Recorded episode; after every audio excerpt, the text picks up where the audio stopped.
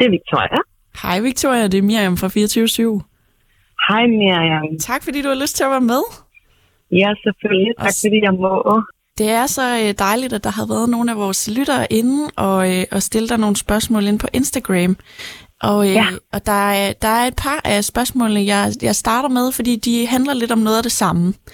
Og det er det her okay. med, øh, hvordan det føles at have et øh, epileptisk anfald. Det, det er der ja. flere, der spørger om. Okay. Altså man kan sige, at epilepsi varierer jo meget fra person til person. Og jeg ved ikke, om folk mener det øhm, sådan klassiske anfald, som man ser på fjernsyn og meget sådan et generaliseret krampeanfald. Mm.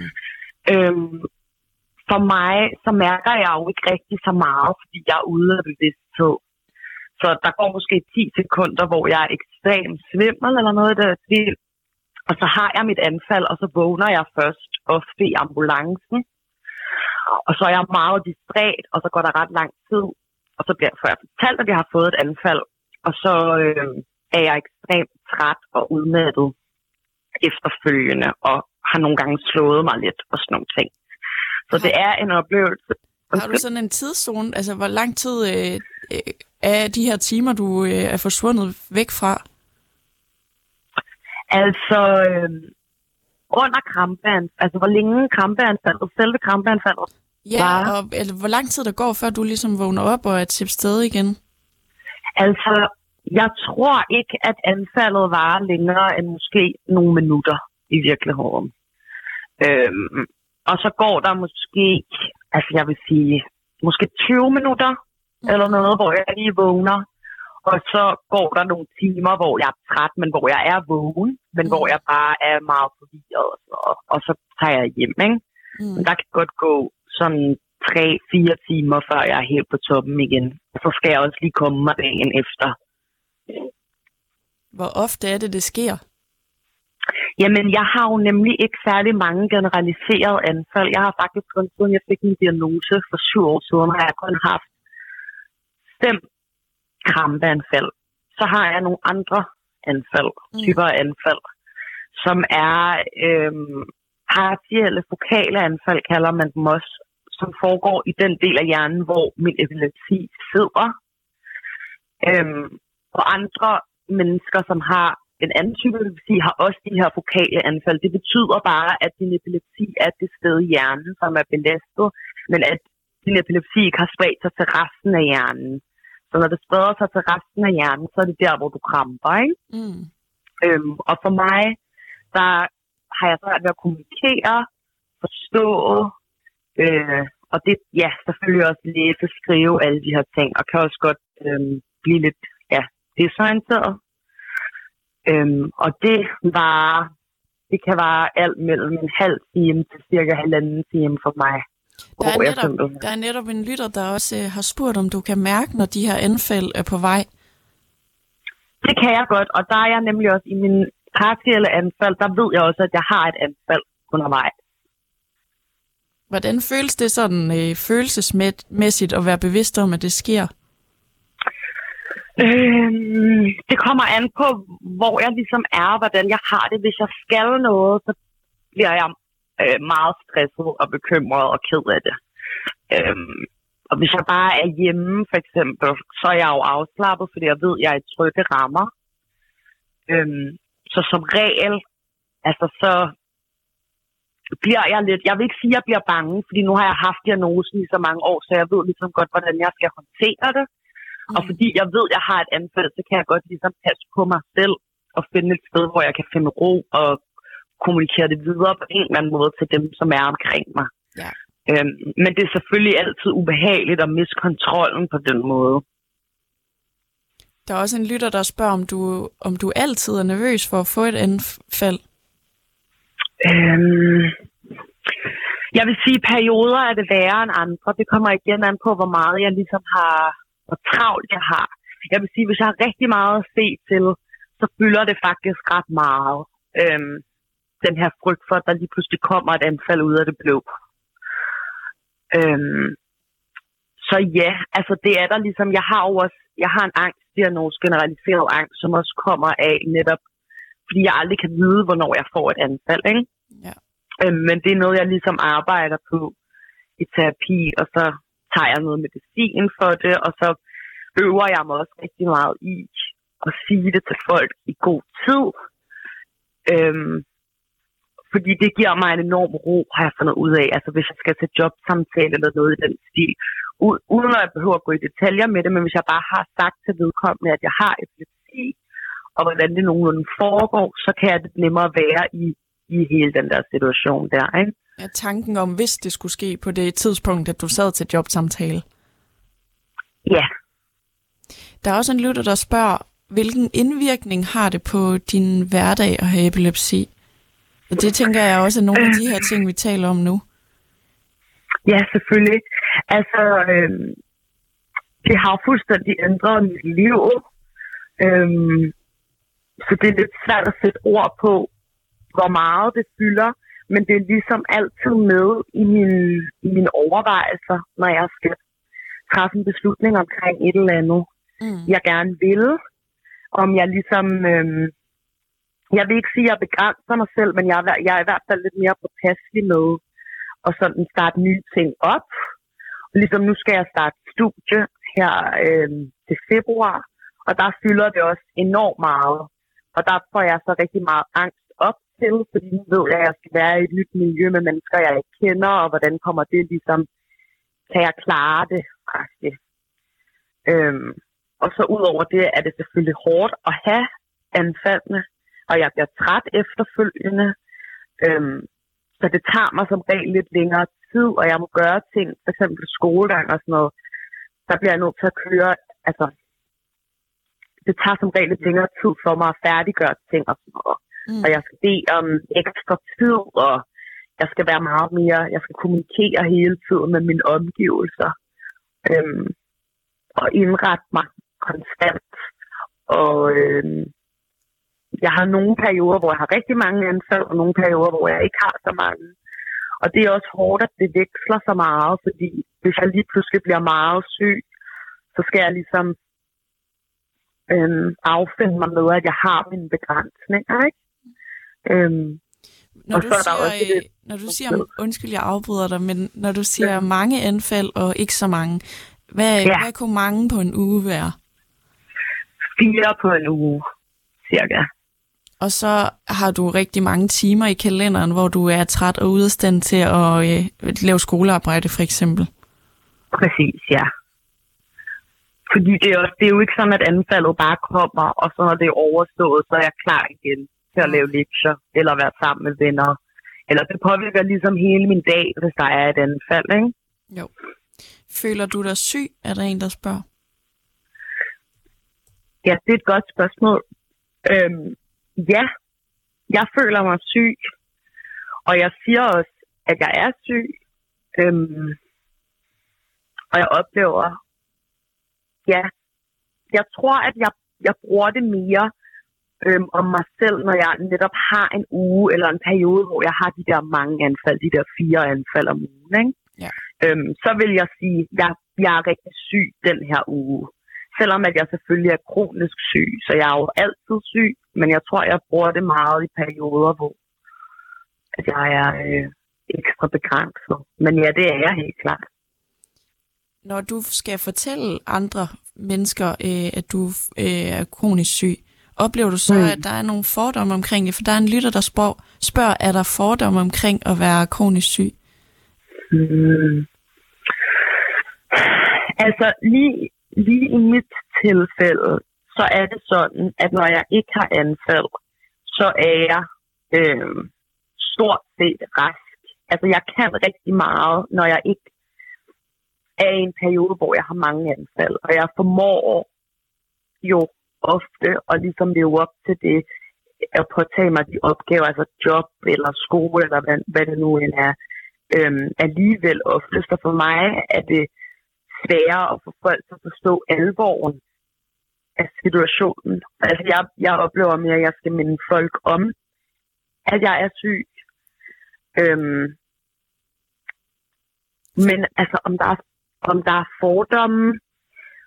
Altså, jeg tror, at... Åh, det er svært at svare på. Jeg oplever, at det er meget i ekstremer.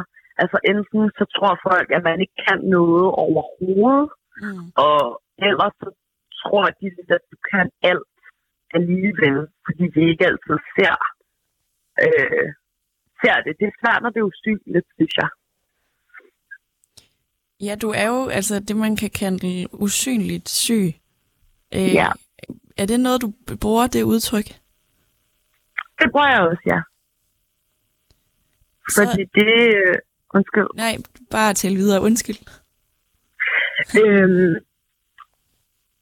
fordi at det jo også har indflydelse på, hvordan jeg relaterer til mine omgivelser. Netop det her med, at folk simpelthen ikke kan se det, så det er sværere for dem at, at forstå. Ja. Det er meget svært for folk at forstå, når de ikke kan se det. Og de kan godt forstå, altså ideen om, eller hvis man ser et krampeanfald, så ser det meget voldsomt ud. Men de her øh, partielle anfald, hvor jeg ikke kan kommunikere, nogle gange kan jeg jo godt få sætninger ud og sådan noget. Øhm, så jeg tror, det er svært at vide, hvor hårdt det er for mig. Og have anfaldet, men også hvor svært det kan være, og hvor træt det kan være efterfølgende. Mm. Noget af det, vi jo også talte om sammen øh, i sommer på øh, din altan, det var jo ja. det her med... at du også kan opleve øh, ret stor ensomhed i det, når du sidder ja. en, en fredag over en drink og, øh, og har haft en, en meget syg uge, men at det hele ser normalt ud, øh, da du sidder der. Altså det der med, mm. at du er usynligt syg, og så af den grund er der måske ikke øh, samme opmærksomhed på at spørge ind til det. Mm. Der er en lytter, der spørger, hvordan du oplever ensomhed. Um. Jeg tror, det der er sværest, det er helt klart netop, at det er usynligt. Selv folk, der er meget tætte på mig, har en tendens til at glemme det, fordi de jo ofte ser mig, når jeg ikke er syg, meget syg, og ikke har anfald.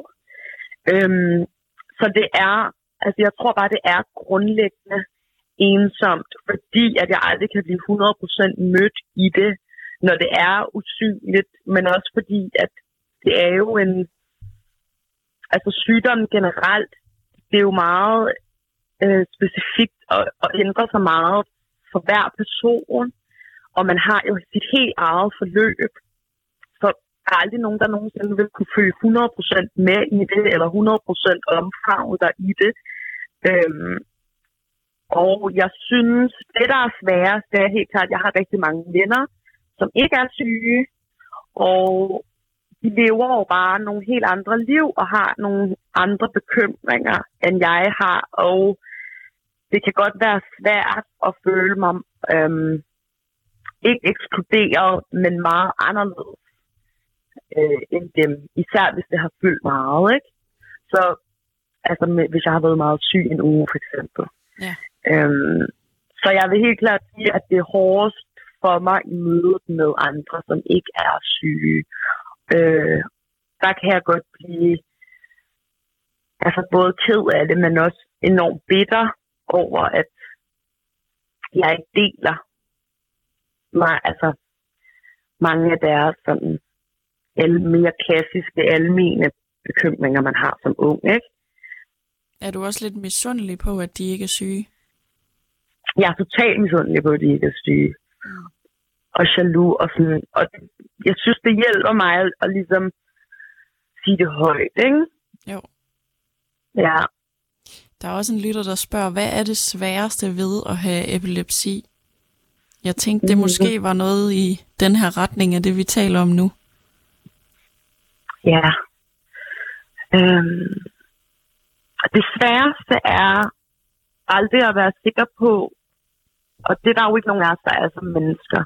Men at stå op om morgenen og ikke vide, om du kommer til at få et anfald, og være træt hele dagen, og lige pludselig skal du ved, øhm,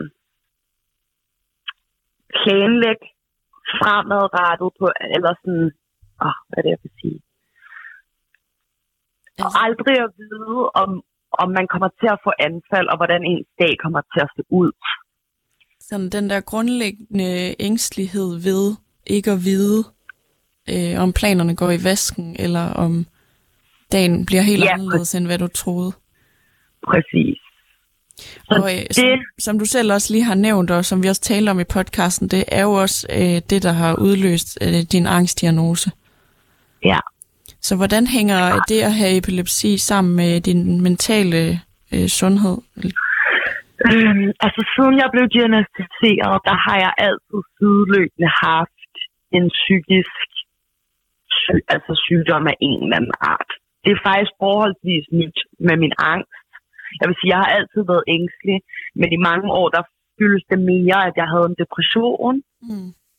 Det kom ligesom fra jeg var seksten, så et år efter. Øhm, men der har altid været problemer med mit mentale helbred sideløbende. Tror du, øh, det hænger været... sammen? Det hænger, det hænger totalt sammen. Mm. Øhm, jeg fik også min diagnose sent, så jeg skulle ligesom vende mig til, at nu havde jeg lige pludselig et handicap, og den her store udfordring, jeg jo voksede op øh, rask, ikke? Mm. Så det var jo også et chok, der sad i min krop, som så kom til udtryk i den der depression der.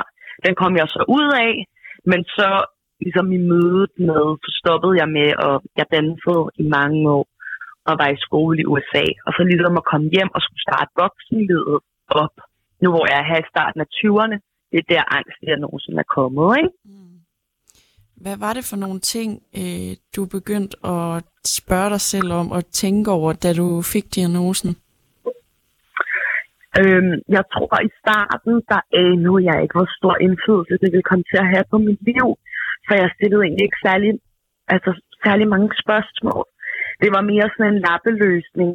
Teknik, hvor jeg hele tiden bare prøvede at hætte op i mig selv og benægte, at jeg havde mm. sygdommen, og prøvede at vedligeholde de gode karakterer og de, alle de ambitioner, jeg havde for fremtiden. Så der gik ligesom noget tid før egentlig, at jeg begyndte at spørge mig selv, sådan, hvilken fremtid er ideel med et handicap, fordi en dansekarriere, som er så ustabil, er jo nok ikke ideelt, eller er det i hvert fald ikke for mig, har jeg jo så besluttet og måtte ligesom flytte tilbage til Danmark og opgive mine drømme på den front, og så har jeg begyndt, nu begynder jeg i hvert fald at,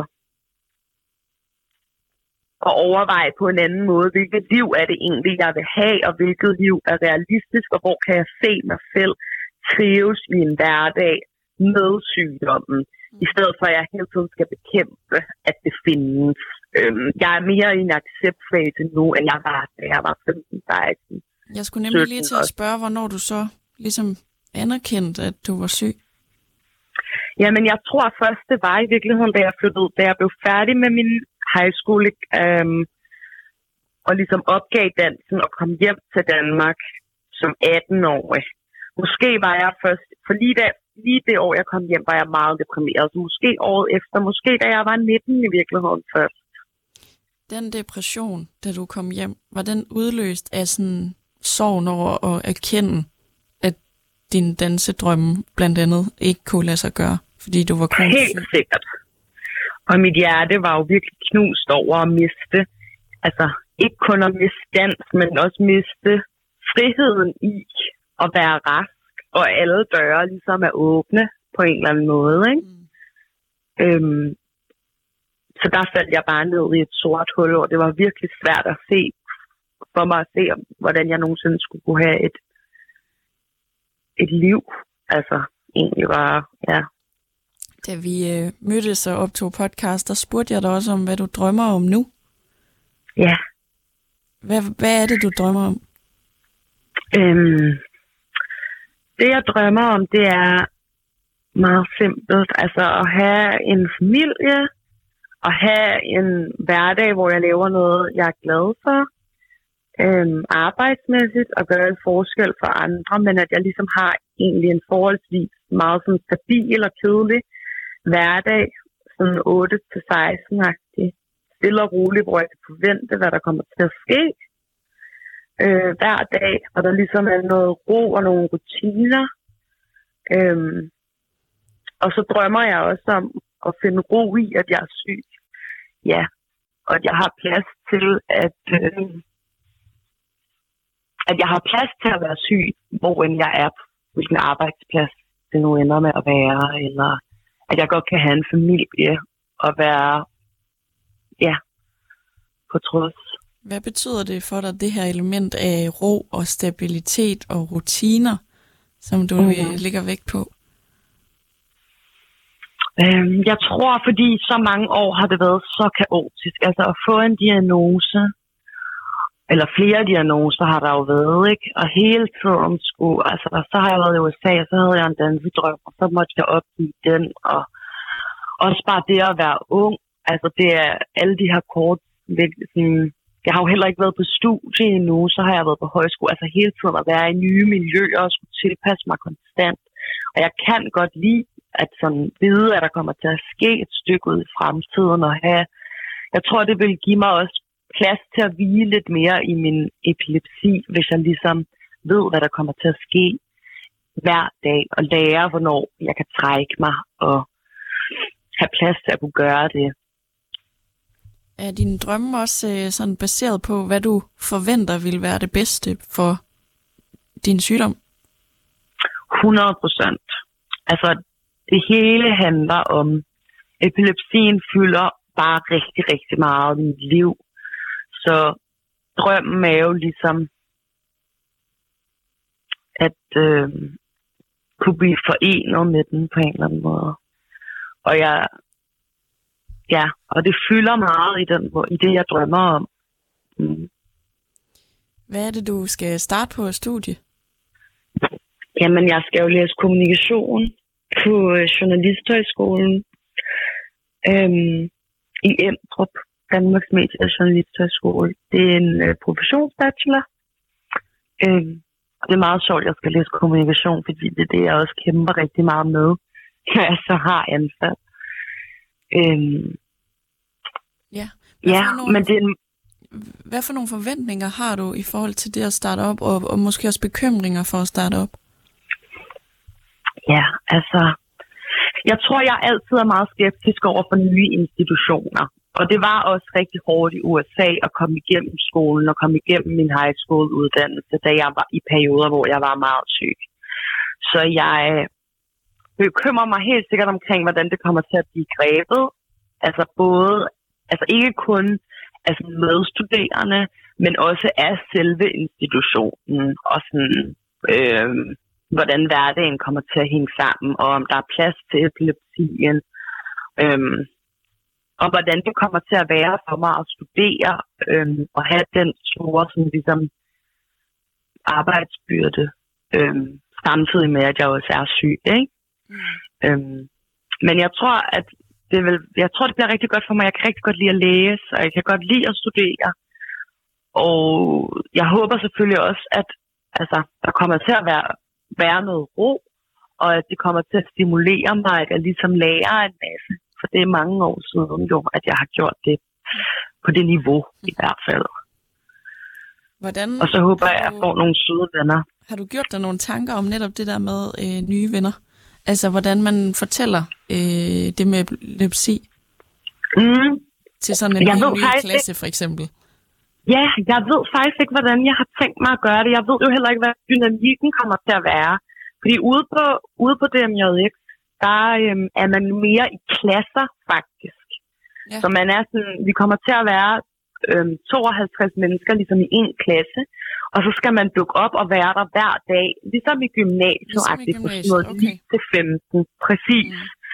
Øhm, og det ved jeg ikke, om det kommer til at være en fordel eller en ulempe. Man kan sige, fordi man er så meget sammen, så kan det være, at jeg kommer tættere på folk, og at de ligesom kan løfte mig lidt igennem det også, men samtidig så, altså ligesom jeg læste dansk af online her i foråret, og der fungerede det også meget godt for mig, at det var meget, øhm, hvad hedder sådan noget, alene selvstudie. Mm. Øhm, det kan også fungere ret godt netop, hvis man har en sygdom, ikke?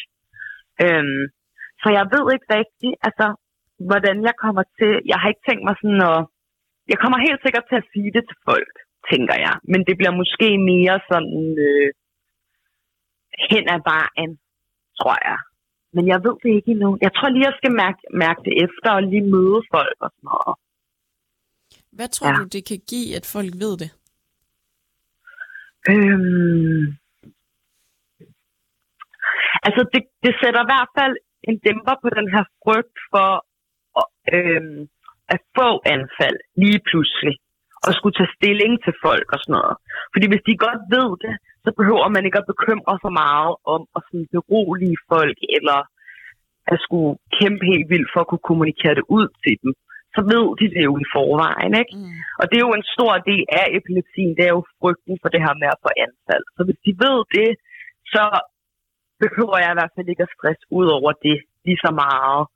Øhm, og så, ja, så håber jeg jo selvfølgelig, at folk vil give en hjælpende hånd, øhm, når jeg har brug for det, og når jeg måske ikke er i skolen, eller... Tror du, du, øhm, du kan... Sagde du, det var meget sådan ni til femten? Det er det nemlig, ja. Kan, kan, kan man det, når man har epilepsi?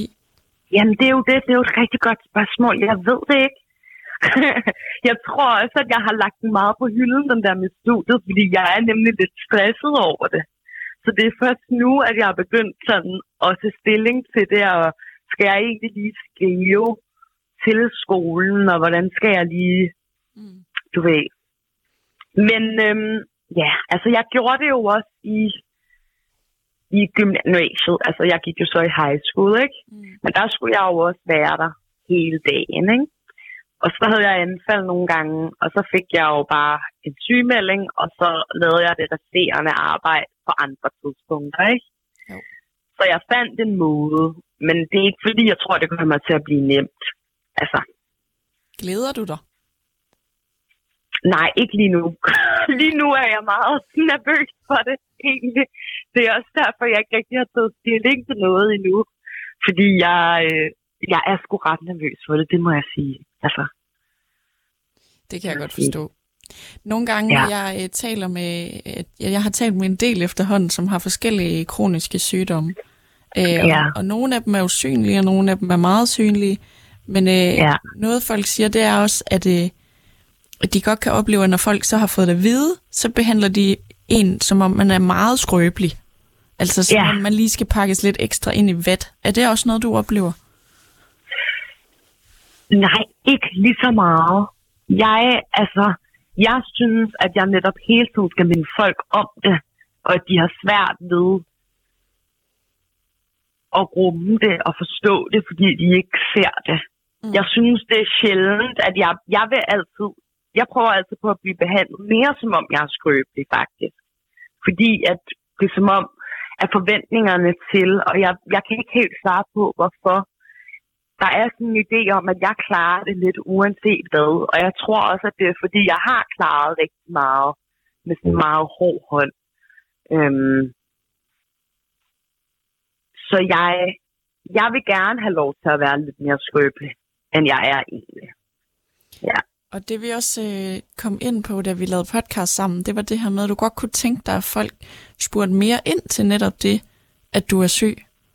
Ja. Fordi det for eksempel kunne være det, der havde fyldt for dig en hel uge. Og hvis det så slet ikke bliver spurgt til, så kan man sidde og føle sig helt usynlig i det. Ja. Kunne du godt tænke dig, at der blev gjort mere plads til, at man er syg? Sådan i sociale sammenhænge? Helt sikkert. Jeg bliver altid så glad og lykkelig, hvis folk spørger mig ind øhm, direkte til sådan epilepsien eller mit sygdomsforløb, eller er interesseret i detaljerne, fordi det er i virkeligheden ret sjældent, at folk gør det. Øhm, og jeg kan også godt lide de venner, jeg har, som er syge. Altså der ved jeg ligesom, det er den måde, jeg kan være der for dig på.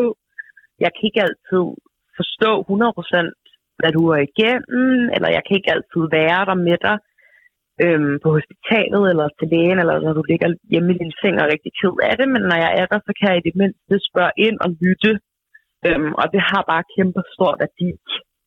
Øhm, og jeg tror også, der er en tendens til, at man føler sig en lille smule magtesløs, så man gerne vil komme med alle mulige løsninger til folk, men ofte så er det bare vejen frem og lytte og være villig til at have en samtale omkring det. Ja. Hvorfor tror du, at folk kommer med alle mulige løsningsforslag? Mm, jeg tror, det er den her idé om, at man skal hjælpe og fikse og give råd og sådan noget. Øhm, jeg tror, det kommer et meget altså et godt sted fra egentlig. Og så vil folk gerne føle sig nyttige. Øhm, og føler, at de har gjort en forskel, tror jeg. Og man føler måske ikke, at man gør det, hvis man bare lytter. Øhm, men det gør man. Ja. Hvis øh, du skulle give et råd til, øh, hvordan man som pårørende eller ven øh, kan, kan starte den der øh, samtale om sygdom, og det, som man måske godt kan være lidt nervøs for at tale om, om er bange for at træde over din grænse, eller bange for at gøre dig ked af det. Hvordan, øh, mm. har du så et godt råd, sådan et redskab til at gøre det? Øhm. Altså, jeg, der er ikke så meget. Det er bare øh, spørg personen ind til, hvordan de har det, og hvad der sker i deres, med deres sygdom i øjeblikket. Øhm, og være åben over for alle de følelser, der kommer, fordi ofte er det ret mange. Det er en ret kompleks ting at være kronisk syg. Så bare øh, være åben, og jeg vil sige egentlig bare give den gas med spørgsmålene, fordi så skal folk nok sige fra, egentlig, hvis det bliver for meget. Øhm, og jeg oplever, at de fleste, der, der ligesom kæmper med noget, rigtig gerne vil tale om det. Og jeg tror godt, at folk kan finde ud af at, at sætte en grænse, hvis det er. Så jeg vil bare sige, bare spørg, øh, hvordan går det egentlig med, whatever det nu er i øjeblikket, mm. epilepsien. Og spørg ind til detaljerne. Jeg er nysgerrig. Ja. Victoria, tusind tak, fordi du ville være med her og svare på lytternes spørgsmål. Vi er kommet omkring dem alle sammen, og, og måske også lidt ekstra fra min side af. Men tak, fordi du havde lyst til at være med. Ja, selvfølgelig.